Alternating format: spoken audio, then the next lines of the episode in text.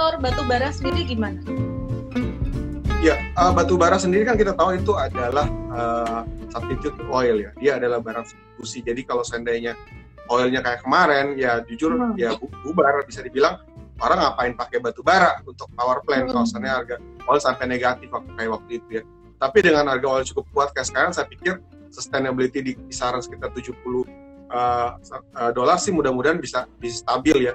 Walaupun saya, saya bilang tadi uh, kita nggak bisa expect harga oil akan balik ke level uh, di atas 80 dolar ya, which is mm-hmm. ya berarti kalau sama seperti itu saya pikir harusnya call juga paling tinggi akan bermain di kisaran 85 dolar.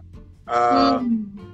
Jadi um, upside-nya memang nggak banyak, tetapi sebenarnya di level sekarang harga call itu cukup membuat uh, perusahaan-perusahaan batu bara Indonesia untung lumayan ya, karena kan naiknya lumayan uh, drastis ya Alan ya dari satu bulan terakhir ya mungkin naiknya 20 persen kali ya harga call. Jadi ya hmm. ya mudah-mudahan karena marginnya kan akan uh, gross marginnya naik, naik banyak ya pada saat terjadi kenaikan harga batu bara tadi ya. Jadi um, okay. ya mudah-mudahan sih uh, laba bersihnya akan uh, lumayan bagus.